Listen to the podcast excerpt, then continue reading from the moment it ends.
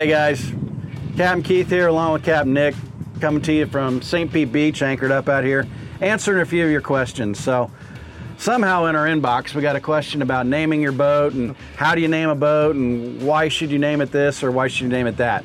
Now, Nick's not one to hold back, so I know he's got some uh, really good opinions on this.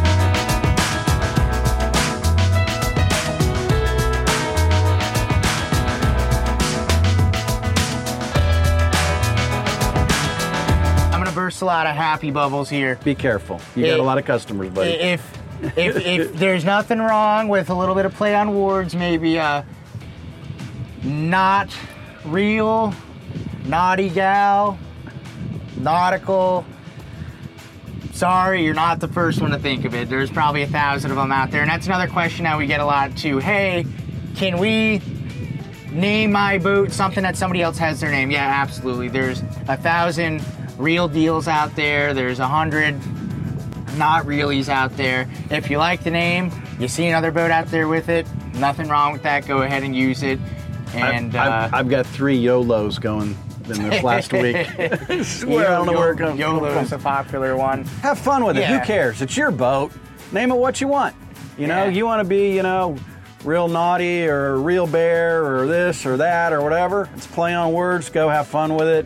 Don't sweat it. It's your boat. And just remember, though, Coast Guard's looking for you or other people got to call you on the radio. That's what they're going to be calling you. So there's there's some names that I, we can't say on this to keep it PG, but uh, it's uh, it's up to you. In actuality, a lot of these boat names really do have deep personal meaning to people.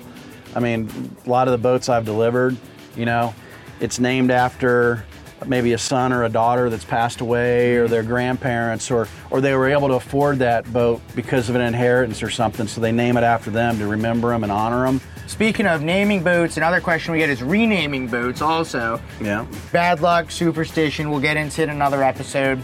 A lot of times that's done with a christening, properly naming a boat, breaking a bottle of breakable champagne over the bow, whatever it yep don't use a real bottle Don't use the real bottle. That would be alcohol abuse. And uh, fiberglass repair. and fiberglass repair too. there are ceremonies so like you've got to take the old name off. Then if you have the new name put on you've got to keep it covered until like the actual christening ceremony. Any other questions you guys got? Keep them coming. We'll try to get to them and this is captain keith for MarineMax clearwater. Checking out. Along with my sidekick here. Captain Nick, MarineMax St. Pete, thanks for joining us, everybody.